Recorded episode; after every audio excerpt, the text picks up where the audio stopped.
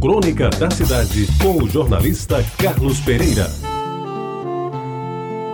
Muito bom dia, amigos ouvintes da Rádio Tabajara.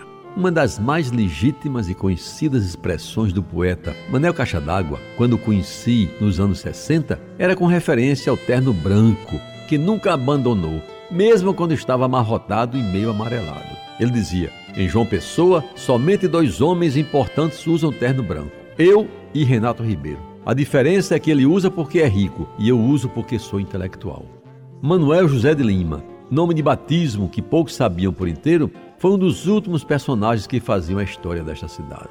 Ao lado de Mocidade, de Imbuzeiro de Jaguaribe, do Dr. Mário, de Oscar e de alguns outros tipos populares, Caixa d'Água marcou presença na vida cotidiana do Burgo, que sempre o acolheu com atenção e com interesse. Jornalistas, intelectuais, políticos e muitos homens do povo ouviam e se deixavam ouvir por Caixa d'Água, que foi sem dúvida um dos maiores lançadores de livros da província. Eu mesmo sempre fui brindado com seus escritos e em todas as dedicatórias ele jamais esqueceu que ele colocava entre aspas o filho do seu Benedito. Era assim que ele gravava o nome do meu pai. As visitas que fazia à Biblioteca Pública do Estado, onde durante décadas o velho trabalhou. A gente às vezes não valoriza muito o trabalho das pessoas principalmente quando eles são humildes e despretensiosos, como é o caso de Caixa d'Água.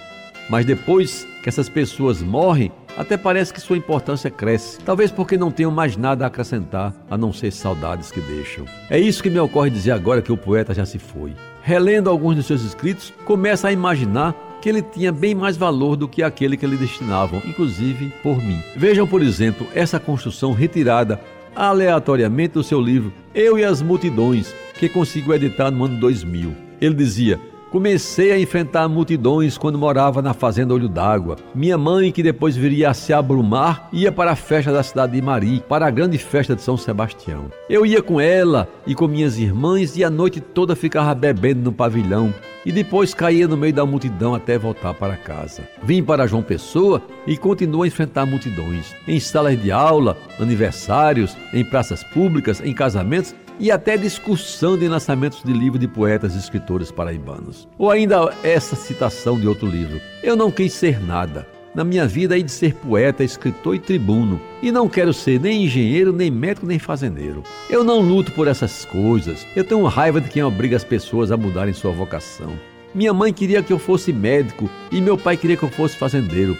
Mas de hospital e fazenda tenho ódio mortal. Nasci assim e assim quero morrer como escritor. Pois bem, meus amigos, foi assim que Manuel José de Lima viveu e foi assim que Mané Caixa d'Água morreu, fazendo o que quis durante toda a sua vida e deixando na cidade a quem tanto amou e por ela foi amado um vazio que jamais será preenchido e uma saudade danada na gente. Com ele também se foi mais um pedaço da história desta capital, que de tanto se modernizar já não comporta tipos populares como antigamente o que, aliás, é uma pena. Muito obrigado pela atenção e até amanhã. Você ouviu Crônica da Cidade, com o jornalista Carlos Pereira.